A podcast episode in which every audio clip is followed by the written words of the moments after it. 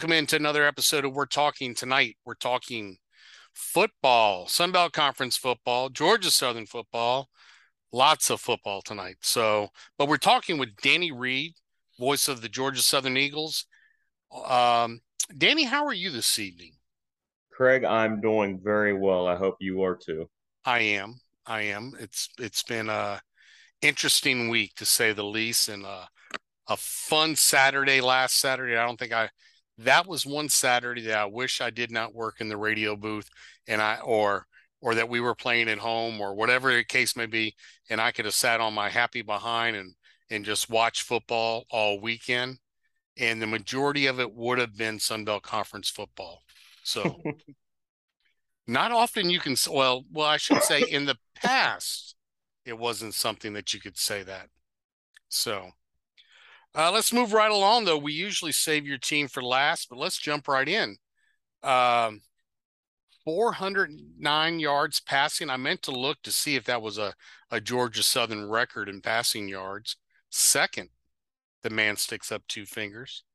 I meant to look that up, but uh, I tried to grab a quick shower and didn't have time. So, so tell me about your quarterback. 37 for 56. Like I said, 409 yards. Great outing for him.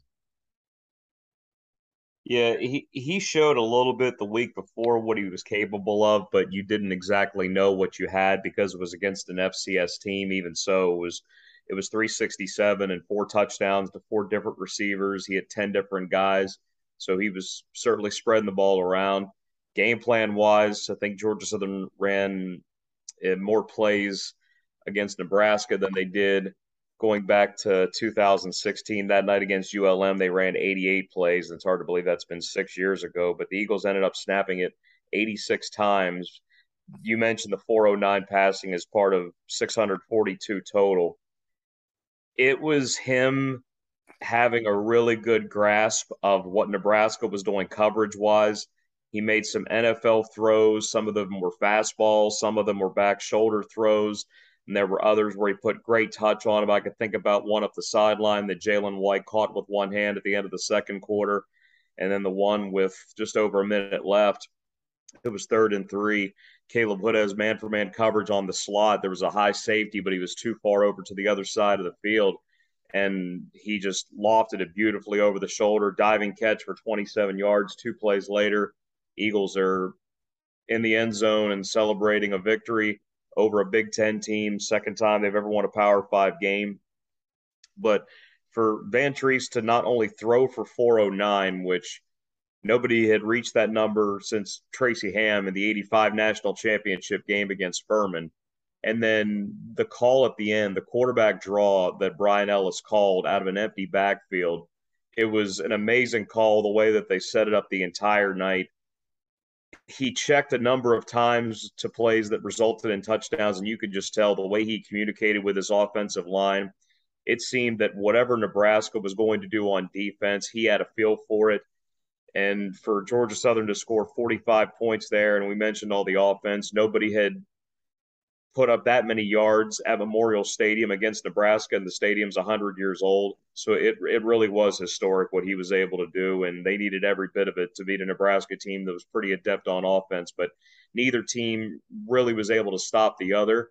But I think the part of the game that gets overlooked is that Georgia Southern got three and outs at the start of each half and didn't let Nebraska set the tone. It was the Eagles that got touchdowns on their first two drives to begin the game and even though Nebraska did come back and take the lead, it never felt like it was their game. It felt like it was Georgia Southern's game from the start. Well, you know, you mentioned two things there. What I'd like to go back to is the 409 passing was second, and uh, it it was the other one was in a championship game, but this has got to be the most against. Uh, prob well, if it's second, it's it is the most. Never mind, we'll go on. But uh, second victory against a P5 school. Who was the first one? And what that would year? have been Florida in 2013, Georgia Southern's final game in the FCS right before they came to the Sun Belt. Wow. That's a nice uh how do you do and letting everybody else know uh, you know, we're here. Yeah, it was a nice parting gift because that team knew that they weren't going to go to the playoffs. They couldn't win a Southern Conference championship, so they looked at that Florida game. They knew it was going to be the last game. That was the bowl. That was them going to Chattanooga or Frisco, wherever the the FCS title game was going to be held that year. And admittedly, Florida was down a little bit. I think they were on their fourth string quarterback, but still, you go to Gainesville, you go to the swamp, a place where many, many teams have met a dark fate. And to come back from 10 nothing down, win that game, had a pass break up on the last two plays, and being able to celebrate at that time was one of the biggest moments in the history of the program. It takes nine years, but these guys, with all that they have gone through in their careers, even for the guys that just got here within the last few months that were brought into this program, somebody like a Vantrease who's only been around for a little while, to be part of getting Georgia Southern back on track and to pick up a program defining win in Clay Helton's second game as head coach, that that's a big deal.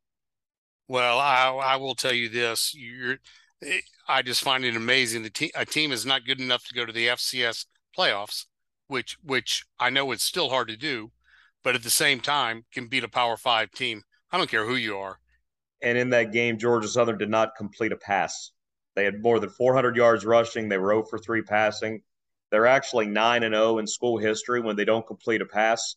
So maybe there's something to it. I know things are dramatically different now with with the philosophy and the scheme, but that that is a stat that Eagle fans like to bring up a lot when you talk about being able to commit to a run game.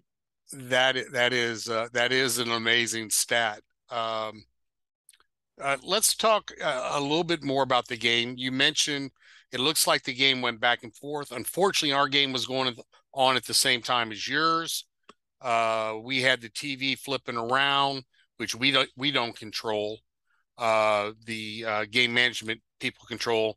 Uh, moving it to the Florida game, obviously interest with Billy Napier, but Jay and I were following it closely. And I'm matter of fact, I showed him my phone when you guys had won the game because 30 seconds earlier, he had mentioned that you guys were, you know, the game was almost over and you were holding on. And I gave him the news of y'all winning. So uh, both very happy. But 20, 28 28 at the half. And you mentioned uh, coming out each half, stopping them, but scoring. It, it wasn't, I mean, was it one of those things? It looks like Georgia State was able to score touchdowns except for one field goal. Um, is that just, you know, just a change in philosophy a little bit. I get. I mean, I don't know. I mean, it seems like a, a power five opponent, you're gonna you're gonna kick field goals. Did you have to go for it on fourth down? Only only once. Only went for fourth down once and got it. That was on that drive. It was a fourth down and two. They ran a slant on the right side to Derwin Burgess, and he made a nine yard reception. He caught four balls that drive to help set up the game winning touchdown. He had more than 10, and that actually happened in back to back games back in 08. Yep. I'm sorry. I'm, I messed up on the, you had froze for a second, so I tried to hit pause, but you got right back in there. So I apologize to those listening. And then Jeremy Singleton caught nine balls on the other side, and that would have been the fourth most in school history. He was he was one of the ones that caught the back shoulder throw from Vantrease during the first half. It was a 20 yard catch on the third down, and and that's another thing. Georgia Southern's been ridiculous on third down so far. They're 20 of 30 on the year, 67%. I think that's third best in the country going into week three. But for a team that has the offensive capability to throw the football like that, it doesn't seem like there's a third down that they haven't been able to get so far. But most of them have been between five and eight yards. So they've been able to do a decent enough job where they're not getting into into bad situations. But the the way that they have spread people out and force teams to respect the run. I mean, I, the first two games, Georgia Southern's thrown it 102 times, and that's very atypical of Georgia Southern. It's has only happened in that way a handful of times in the four decades of the program. But people still have it in their minds that Georgia Southern has the ability to run the football, and they're right because they do. Jalen White and Gerald Green are all conference caliber backs. They were understudies for a couple of years. Now they're getting a chance to be the co-starters. OJ Arnold, who we talked about before, the freshman from from Quitman and Irwin County or Brooks County, I'm sorry. He scores two touchdowns in that first game against Morgan State just to let people know you can focus on them, but if 22 gets in the game, I can hurt you too. but while they're worried about that, you've got this really deep and talented group of fast receivers with Burgess, with Singleton in the slot. You've got Amare Jones, you've got Darius Lewis, you've got Khaleb Hood, who's on the verge of going over a thousand career yards this weekend against UAB. They have a system where they just get their best guys the ball in situations where they can do something with it. Any quarterback can throw to any receiver, but what Vantrease is so good at he can spread the ball around and it just works out that it's to guys that are in the right spot. And I think Bryan Ellis does a commendable job as a play caller to set things up where he can incorporate a lot of that talent and make sure everybody is getting their touches. But Vantrease still has to have the cannon to get the ball where it needs to be, whether it's in the slot, whether it's on the outside, whether it's fades, comebacks, stops, back shoulder throws, whatever he just gets it. He, he, he understands where the ball needs to go. He understands how to check and give it to his running backs. And if it's a run play, he knows how to check and get his receivers involved. He just has such a keen sense of how this machine is supposed to operate. And I know it's only been two games, but his command of the field and his command of those guys has been remarkable. It really has. You know, the, the score indicates it, all the stats indicated.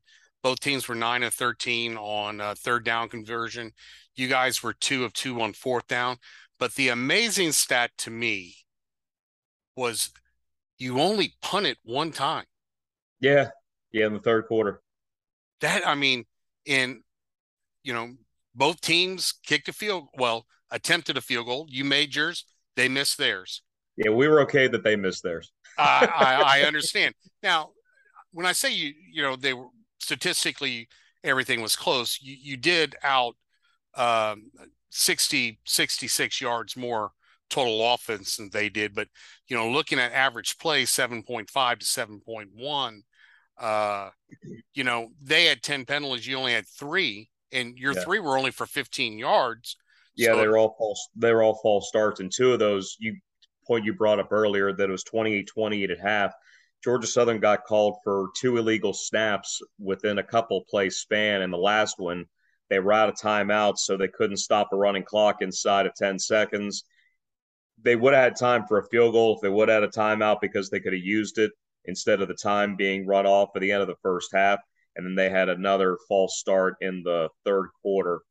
But six penalties in two games has been a hidden storyline, but I think it's pretty major considering the way that this whole team has come together and they've been as disciplined as they have over those first 120 minutes of football. But I, I think about how the defense did enough. I mean, let's be honest, the numbers aren't great, but they still did enough. They got those two three and outs at the beginning of each half. They had two sacks.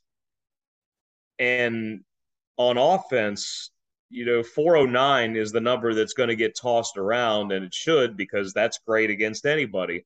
But the Eagles also ran for 233. That's the number that makes Eagle fans. That it makes their hearts feel good because that's the offense that they know. They know the ground and pound, all the running game leading the country, or at least being at the top of the country and rushing yards and yards per carry. Gerald Green was a revelation. He comes in his first play, he busts a 67 yard run off right tackle. Big hole was created thanks to Logan Langmeier, the center. And the first two weeks of the season, I think Pro Football Focus has called him the top run blocker in the country. So that's always nice to be able to bring up. But then Green also has a 47 yard touchdown run later on in the quarter. Jalen White scored two touchdowns. He had a 26 yard run on a third down play where the middle of the field just was wide open. All he had to do was beat the safety coming up from deep, put a move on him in the middle of the field, and finish that off. So if teams are worried about the pass, then there is going to be a game where Georgia Southern runs it 50 times. But if they start focusing on those running backs, then you've got all this talent on the outside that Van Vantrease is more than capable of getting the ball to. I, I was about to ask you a question. Was my next follow up question to it, but you meant you you brought it up the big runs because you only had nine rushing first downs. You had 21 passing. You would think with 230 yards rushing, uh, plus yards rushing, that you would get more than nine first downs. But big plays, I guess. Very efficient. Very, very efficient. And, you know, Bryan Ellis has this definition of balance. People automatically think, well, it's the same amount of runs as passes. But for this team, balance is making sure that what you do is not what they think you're going to do. When they set up to think you're running, you're able to throw. If they're going to drop eight, you're able to run the football. Balance is what makes your offense unpredictable. Yeah, balance to me is is very same thing as is is keeping your opponent off balance. Correct. So, but uh, lastly, uh, I'll just touch on it. Nebraska had the ball almost four minutes more than you guys did. To me, that's another, you know. But everything's equal. But four minutes seems like a huge in a time of possession game that was so close. So, one thing that's been funny about this transition is Georgia Southern has been a team that's won the time of possession battle 13 consecutive years. And when you run the ball as much as the Eagles do, you're going to have it for 32, 33 minutes a game without even batting an eyelash. But now, with the tempo being so quick and you're running as many plays as possible, time of possession is not something that is looked at as being at the top of the list. Now, later on this season, if the Eagles get into spots where they're going to run the football a lot, then yeah, that'll that'll be a major stat. But for a while, it was well, you know, Georgia Southern's going to win time of possession by the nature of the offense. They were huddling, they'd work the play clock down, they'd snap it between five and zero, they'd get to third and short, and they'd pick up their predictable first downs. But now it's how fast can we get down the field, whether it's with the pass or the run, and then get the ball back from the other offense so you can do it again and just keep on going and so on and so forth. Well, eh, I know it at, at a game that's uh you know what the uh 45 42 doesn't sound like it's defense but it sounds like your defense came up big when they needed to. So. Yeah and the the end of the game a couple of things happened. There were 36 seconds left after Vantrease's touchdown run and the ensuing kickoff nebraska had fair caught a couple. They decided to run it out. It cost them six seconds that could have been one more play to maybe get them closer so it wouldn't have had to have been a 52 yard field goal. And the other part of it is that on their final play, uh, Trey Palmer, the LSU transfer, is the one that made the catch. He ran to the sideline, but he tiptoed a little bit to try to gain as much as he could and make it. I mean, it's still a 52 yard field goal, but to get as close as he could. The snap was with 10 seconds. It took till one second on the clock. So if he stays in bounds one more step, the game's over. Interesting. But I'm gonna have to go find that game somewhere on on one of the uh, devices and go look at it because I mean, by all accounts, like I said, we we were following it. Sound like I heard your call at the end of the game. I knew you were excited, but also uh, a little choked up, probably too. So, well, congratulations to Georgia Southern and, and yourself. I know that was big time uh, for any program at any point. So yeah, you're you're hoping that you ever you ever get a chance to just be in those games. And Georgia Southern's been in a lot of them ever since the Florida win. Just haven't gotten that win. They've had near misses against NC State, against Georgia, against Georgia Tech, against Minnesota. So close, so many times.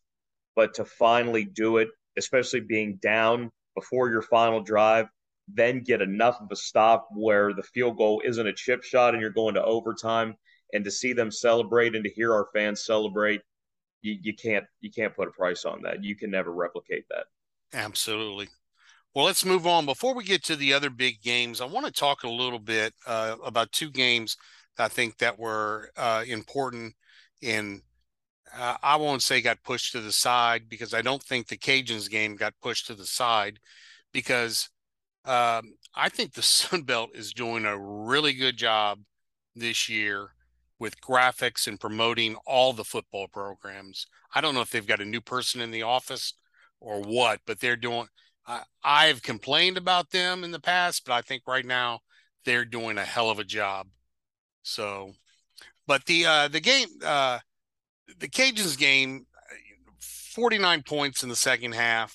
Yeah, I had no uh, idea you guys. I, I, figured you had won. I honestly didn't see the final score, and I didn't know you were down fourteen nothing at halftime. I had no idea.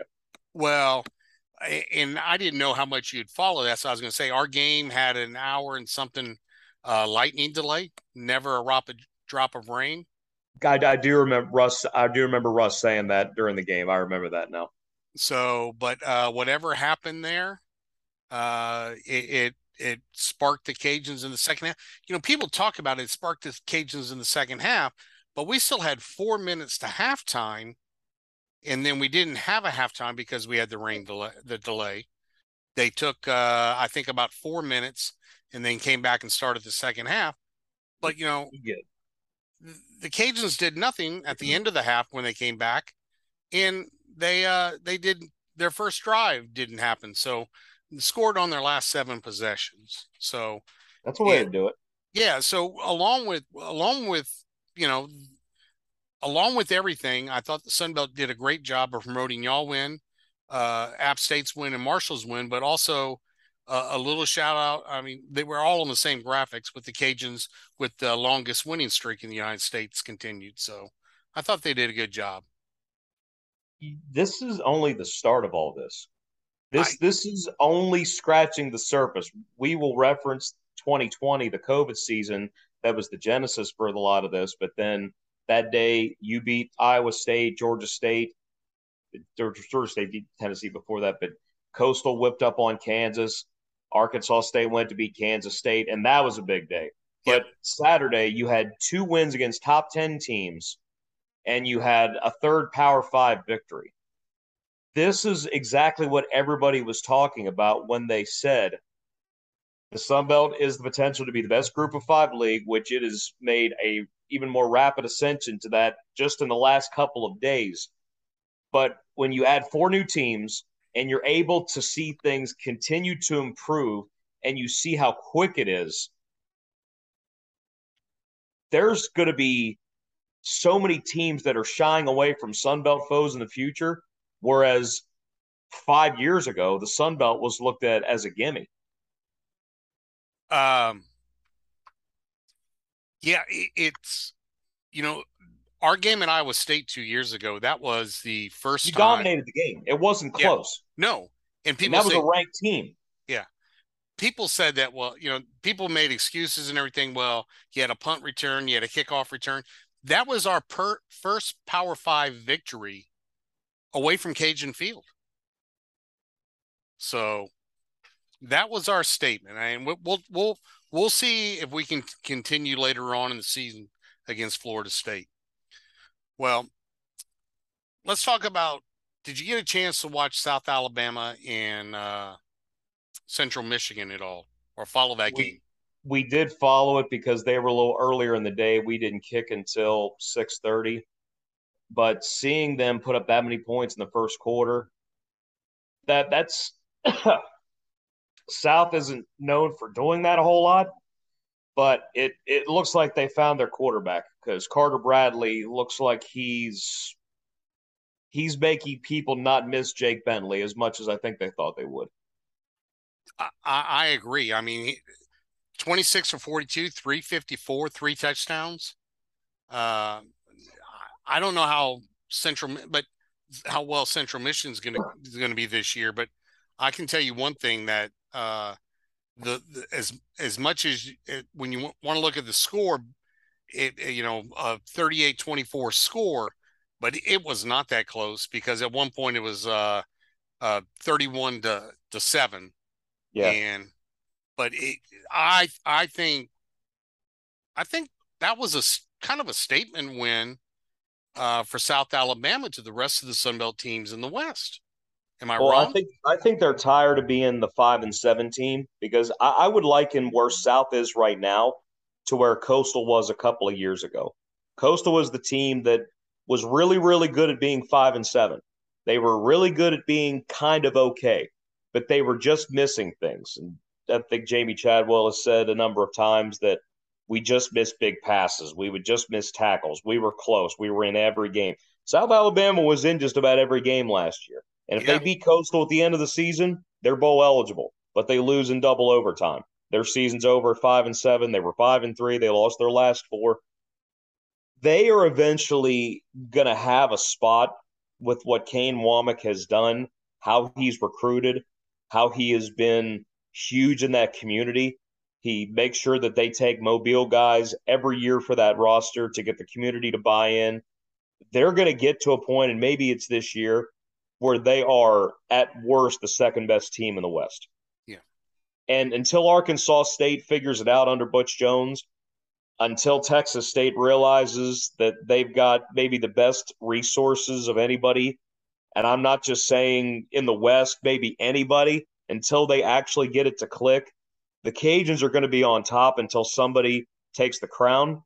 But South Alabama, to me, is the most dangerous team in that division because of what they have, where it's located, finally getting the stadium on campus near the dorms. It's a walk instead of a drive, going a half hour outside of town into a not very good spot in Mobile. The indoor is there. They've got their staff. They're young. They're motivated. They're hungry. South Alabama is not a mid card team or a mid card program because of what Kane Wommack has been able to do since he got there. Yeah, very similar to what Georgia Southern did. Not quite the yardages, but uh, 354 in the air, 181 on the ground. Uh, I, I really like what South Alabama is doing right now. So, um, I believe. Let me see. Yes, uh, I believe the Texas A and M game was earlier in the day than than the uh, Notre Dame game, or they might have both been about the same time. So, but um, did did you expect? I mean, we talked about it, and and and I know you gave everybody a chance, but I really felt like App State with the emotional loss in in in the way they played against North Carolina and everything. I did not expect them to hold Texas A&M to 14 points. You know, if if if you ask me, if you would have asked me, if you'd have told me at the beginning of the uh, before the game started, Chase Brice goes 15 for 30 for 134 yards, I say App State doesn't have a chance. What what what were you able to get from that game? Well, what App did was formulate a game plan, and they stuck to it to a T. They held the ball for over 41 minutes which is almost unheard of now, especially at a Power Five team. I think that I want to say it was a few years ago that Army went to Oklahoma and Army held the ball for about 45 minutes. They went to overtime against a team that they shouldn't have been on the same field with. Oklahoma won the game, but Army had a game plan to not let Oklahoma dictate the tempo with their offense, and they almost picked up a win by it. That's what Appalachian State wanted to do. Texas A&M ran 38 plays in four quarters. That is less than 10 plays per quarter. App didn't do a whole lot throwing the football. Cam Peoples was impressive going for over 100 yards, but defensively, they shut A&M down. That's going to a top 10 team and a very trendy pick to be in the CFP this year. A lot of people have already penciled them in as being one of the four. App just went there and said, okay, Watch this. What have we got to lose? And in their minds, they probably feel like they should be 2 and 0. They let one slip against North Carolina. They, they had two two point conversions they missed, lost a crazy game against the Tar Heels. Maybe heart of hearts, they thought they'd be 1 and 1 after the first two games. Probably not the way that they got it, but you could tell how much that UNC loss fueled them to go to A&M and do what they did. Well, they they did the right thing, like you said. It fueled them instead of uh, bringing them down. Uh, three for five on fourth down, three for four in the red zone. And the interesting part is on on uh, on A and M's two touchdowns, none of them came in the end zone. They were they uh, in the end zone, the red zone. They they didn't get into the red zone at all all day. So uh, this App State team is going to be tough. So, uh, let's move on to the Notre Dame Marshall game. Then we'll take a break. Uh, you're listening and we're talking with Craig Melanson and Danny Reed of Georgia Southern Sports Network. Uh, Georgia, Georgia, uh, shoot, Marshall and Notre Dame. I I asked you if they had a chance, and and you said yes, and I kind of giggled underneath my breath again, and and kind of. But Marshall, I think, very big statement win for them. I, I, and I, people can say Notre Dame is down or whatever they want to say. They are still a premier Power Five team. Well, all of a sudden, last year, a lot was made out of Marcus Freeman getting a chance to be the head coach of Notre Dame at just 35 years old. And now quickly he has lost his first three games. It's it's unsettling to look at it that way because he took over for the bowl game. They had a huge lead against Oklahoma State and then lost that contest. And now this year begins. They go to Ohio State. They're competitive, but that was going to be almost an impossible game to win in the horseshoe. And you come home, you're supposed to beat Marshall by multiple scores. Absence, but they they run the football and they, they get a, you get a pick six to seal the game. How cool was that? That That's, was. go ahead. I'm sorry. Just to to see that they took the lead late was one thing. Then to basically sew it up with a pick six in the hallowed grounds where Rockne and and Rudy and Montana and Hanratty and and Hornung and everybody plays just it's it's amazing. It's amazing to think that that's how that game was won. You know, we were at our uh, tailgate spot before the game and watch. And I, I waited till that game was over before I went up to the booth. But we, I mean, we were high fiving and cheering like it was our damn team that was playing. So I mean, it was it was we had a good good little group there, and it was it was fun to watch. And yeah, the pick six was just, I mean, I, I yelled a few things I probably shouldn't have with uh, women and children around, but hey, it was a good time. Um, it, it, it, was a game, like I said, it, it's one of those things that you watch and you follow, and you and you keep waiting for the shoe to fall where you, uh, the the team that you're pulling for doesn't win. But uh, to their to their credit, again, I don't know how eh, the last two games that we talked about with uh, with uh, Texas A&M in the in the game against Notre Dame, uh, 140 yard five yards passing for Marshall I, I guess that's how you win the game is is is run the ball, control it, and, and move things and play good defense. So, and if you make a mistake, just make sure it doesn't cost you the game. Exactly. So, Danny, let's take a quick break. Then we're going to come back and talk briefly about this upcoming week's schedule, and uh, and we'll uh, been listening. To We're talking with uh, Craig Melanson and Danny Reed of the Georgia Southern Sports Network.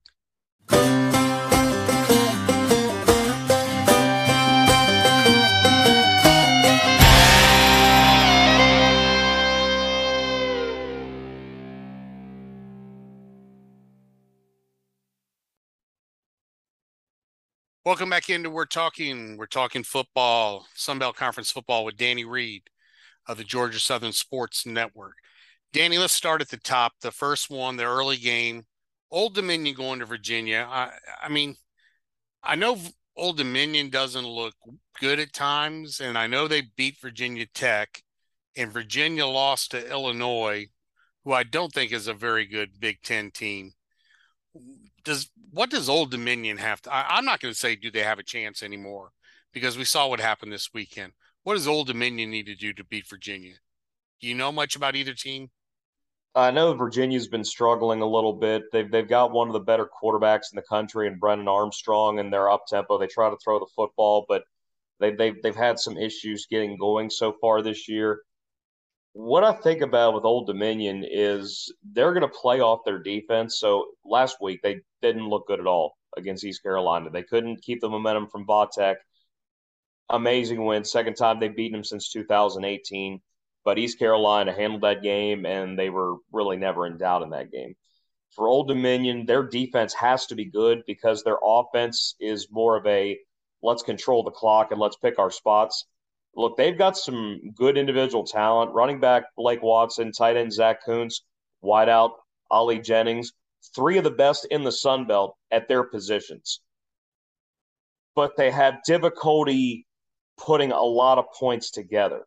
They knew to beat Virginia Tech, It had to be a low scoring game. And even so, they needed to scoop and score off a botch on special teams just to do that. Now, look, they did score the game winning touchdown with under a minute left. They put themselves in good position because of a Jennings catch, but they had difficulty scoring a lot of points. So they need to win in a very specific way.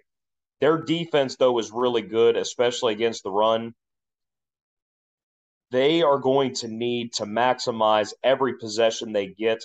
I don't know how many times they're going to get the ball, but they're going to have to find a way to maximize the times that they do get the football. Okay. Um, uh, well, I'm going to skip some of these other ones because I don't think they're necessarily good matchups on for one reason or the other. But South Alabama heading to UCLA, um, I think this is a great opportunity not only for the Jaguars but but the conference to pick up an, another win. I don't know if they can. I I don't know enough about UCLA as far as I know they played an FCS team and Alabama State, I believe, and I forgot who they picked played their other game. So, um, is, is this an opportunity for the Sun Belt again? Yeah.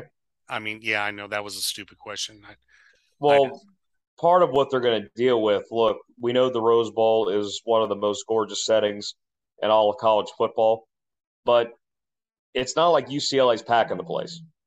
It, it is going to be a different, different and challenging environment to go out to Los Angeles and try to pull that off.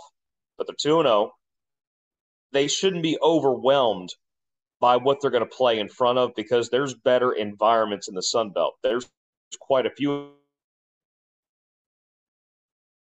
from what you feel on the field than out in Pasadena. Look, the setting, you're not going to find very many places anywhere where the setting is more picturesque. You mean when the sun sets at the Rose Bowl every year, it's just holy, holy cow, it's phenomenal the pictures that end up getting spread around every year. But when it's UCLA hosting a game, you've got your scenery, but it's not like it's the same environment. Now, is UCLA going to be predicted to win? Of course. But South Alabama should not be overwhelmed by what they're walking into. And I actually would say they've got a decent chance to win the game. Yeah, I I I was told and kind of looked at pictures that there were about six thousand people at UCLA's last game. So I don't, you know, it is what it is. Um, Arkansas State going to Memphis. I think this is. I don't like we talked about earlier. I don't think uh, uh, Butch Jones is ready yet with this team. I think he's got a lot of work to do. The question will become, do they give him enough time? Because I don't think three years is enough time to turn around how bad that team was. So uh, after you know, does he get a fourth year? But heading to Memphis, I think, is an opportunity because I don't think Memphis is as good this year. But at the same team, I, the same time, I still think they're a better team than Arkansas State. The, this is when you refer to regional rivalries. It, it doesn't get a whole lot more intense for two teams that aren't in the same league. I mean, we know when we go to Arkansas State, if you got to fly in, you're flying into Memphis and you're taking about an hour drive to get to Jonesboro. This is a cool matchup because it's it's pretty heated, despite Memphis owning the better part of the series. And I, I want to say that when they ma- matched up, either last year or the year before, that they hadn't played in a while. But for two teams that aren't separated by a whole lot of terrain, this is one where there's some animosity on both sides. And for a non-conference regional rivalry, that's exactly what you're hoping for because that ultimately prepares you for what you're going to see in conference play. Now, Georgia Southern doesn't see the Red Wolves this year, but by virtue of being in the West, you do.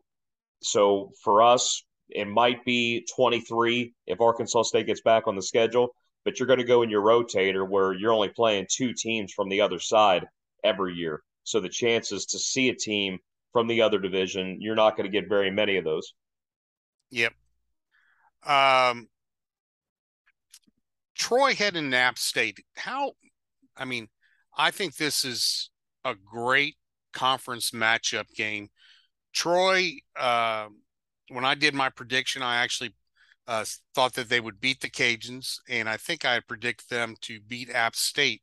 I don't remember, but which usually means I'm going to be wrong on both accounts. So don't take money from me, or you will take money from me, I should say. but how big of I mean, how big of an early season matchup being the only conference game this week? Obviously, it's the biggest conference game this week, but how big of an uh, uh, an early matchup will this show us anything? Well, think about something that's not related to the game itself. College game day is going to Boone this oh, weekend. I meant how to mention awesome, How awesome is that? For not just App, but for Troy, for the league. Commissioner Gill has talked about that on a number of different platforms the last couple of days. Just the visibility for the entire league to be the spot for game day, that's phenomenal to think about. it is, and I forgot all about that part of it, and it it just it slipped my mind. But that is that is awesome, and I think that's going to be uh, that's going to be a great place. It's going to be a great setting for game day and everything. Uh, you know, we've all often kind of joked around here if game day came, where would they set up?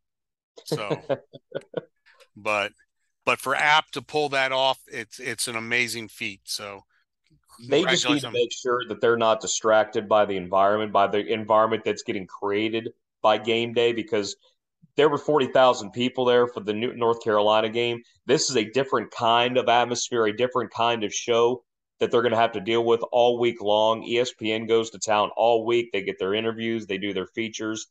The free advertising that the league, Boone, App, and Troy are all going to receive.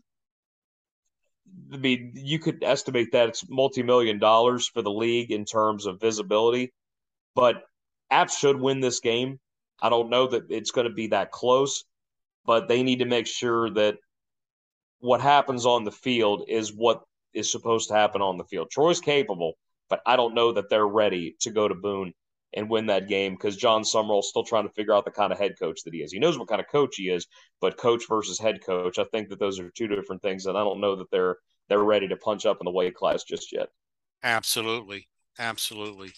Uh, final game we're going to talk about is uh, Georgia Southern heading to UAB. Is this a statement game now? I mean, in the sense of I know you just beat Nebraska, but you've got to follow that up, in my opinion. This can't be a thing that you're distracted and and and and play off that one win. I'm sorry.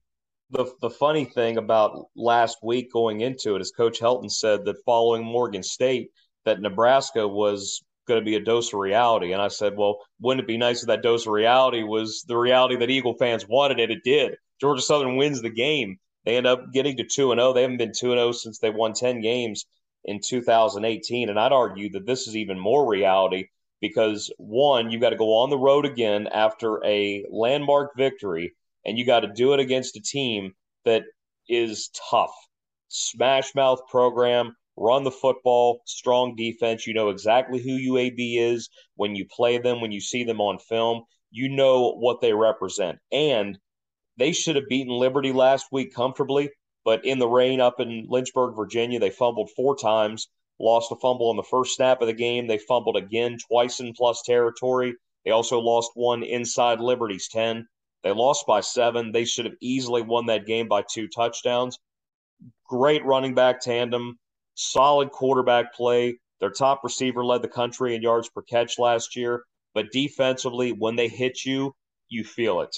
So for the Eagles to go into someone else's house again and do what they did on Saturday, they're going to have to turn the physicality up a couple of notches. Not that they weren't physical last week, but when you play UAB, you better be ready to deliver the first punch and a lot more punches after that. Good deal. One last question.